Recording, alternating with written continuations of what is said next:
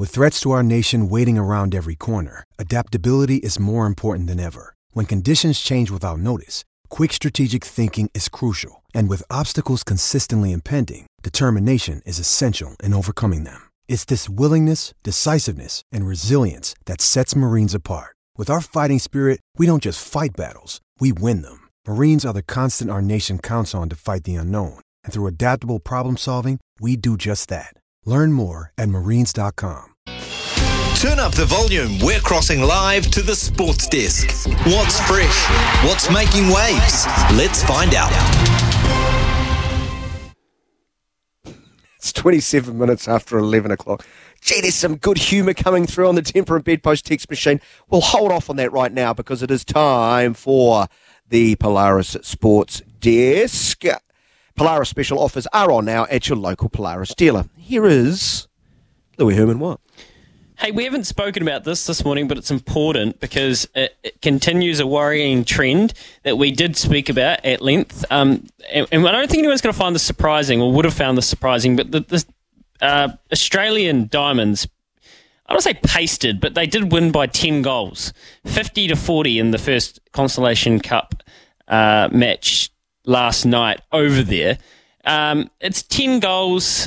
Yeah, it's not surprising. I, mean, I guess what will be the key is can they close the gap, and especially when they come back for the return games here in New Zealand, how close can they get to them?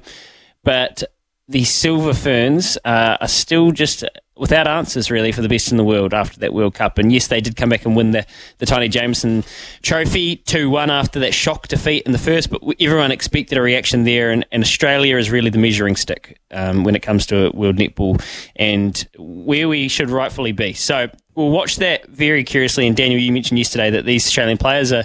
are pretty much unemployed at the moment, so it's not like they're without no. their they're, they're not without their set of distractions and issues as well, but they are just a, a um, when they get on the court, they are really titans. They just they just go forth and they conquer, don't they? We always compare ourselves to Australia. Australia is always the standard uh, over the history of the sport.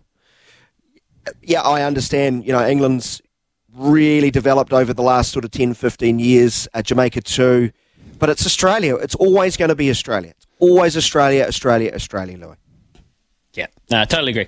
Totally agree. Uh, kind of like the cricket, to be honest. And the Australians got a pasting in the cricket, so today's just a, a, day of celebration. It's the perfect way for New Zealand to start the sporting weekend, and we didn't even play.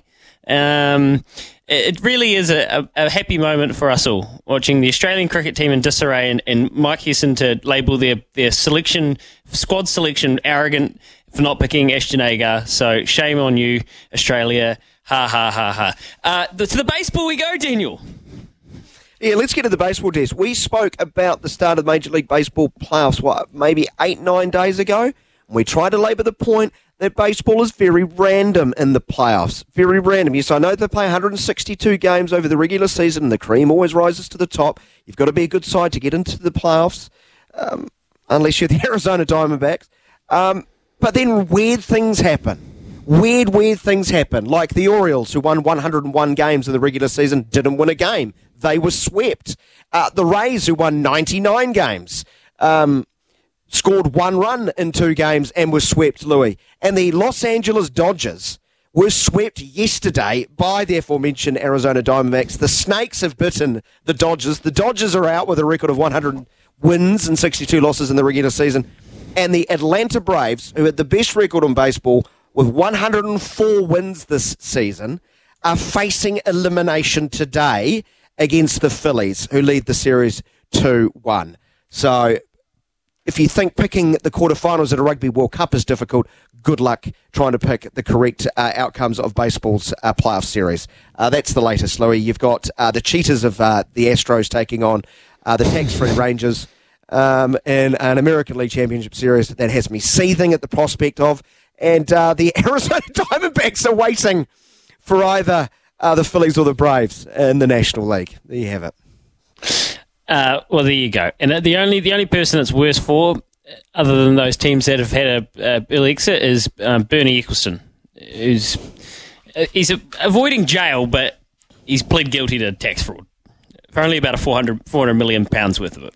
So, Bernie, because he's rich. got good lawyers, he'll get off doing any time. We're all Oh, that of you, seems Bernie. fair. That seems fair. We're all thinking of Bernie. Yeah.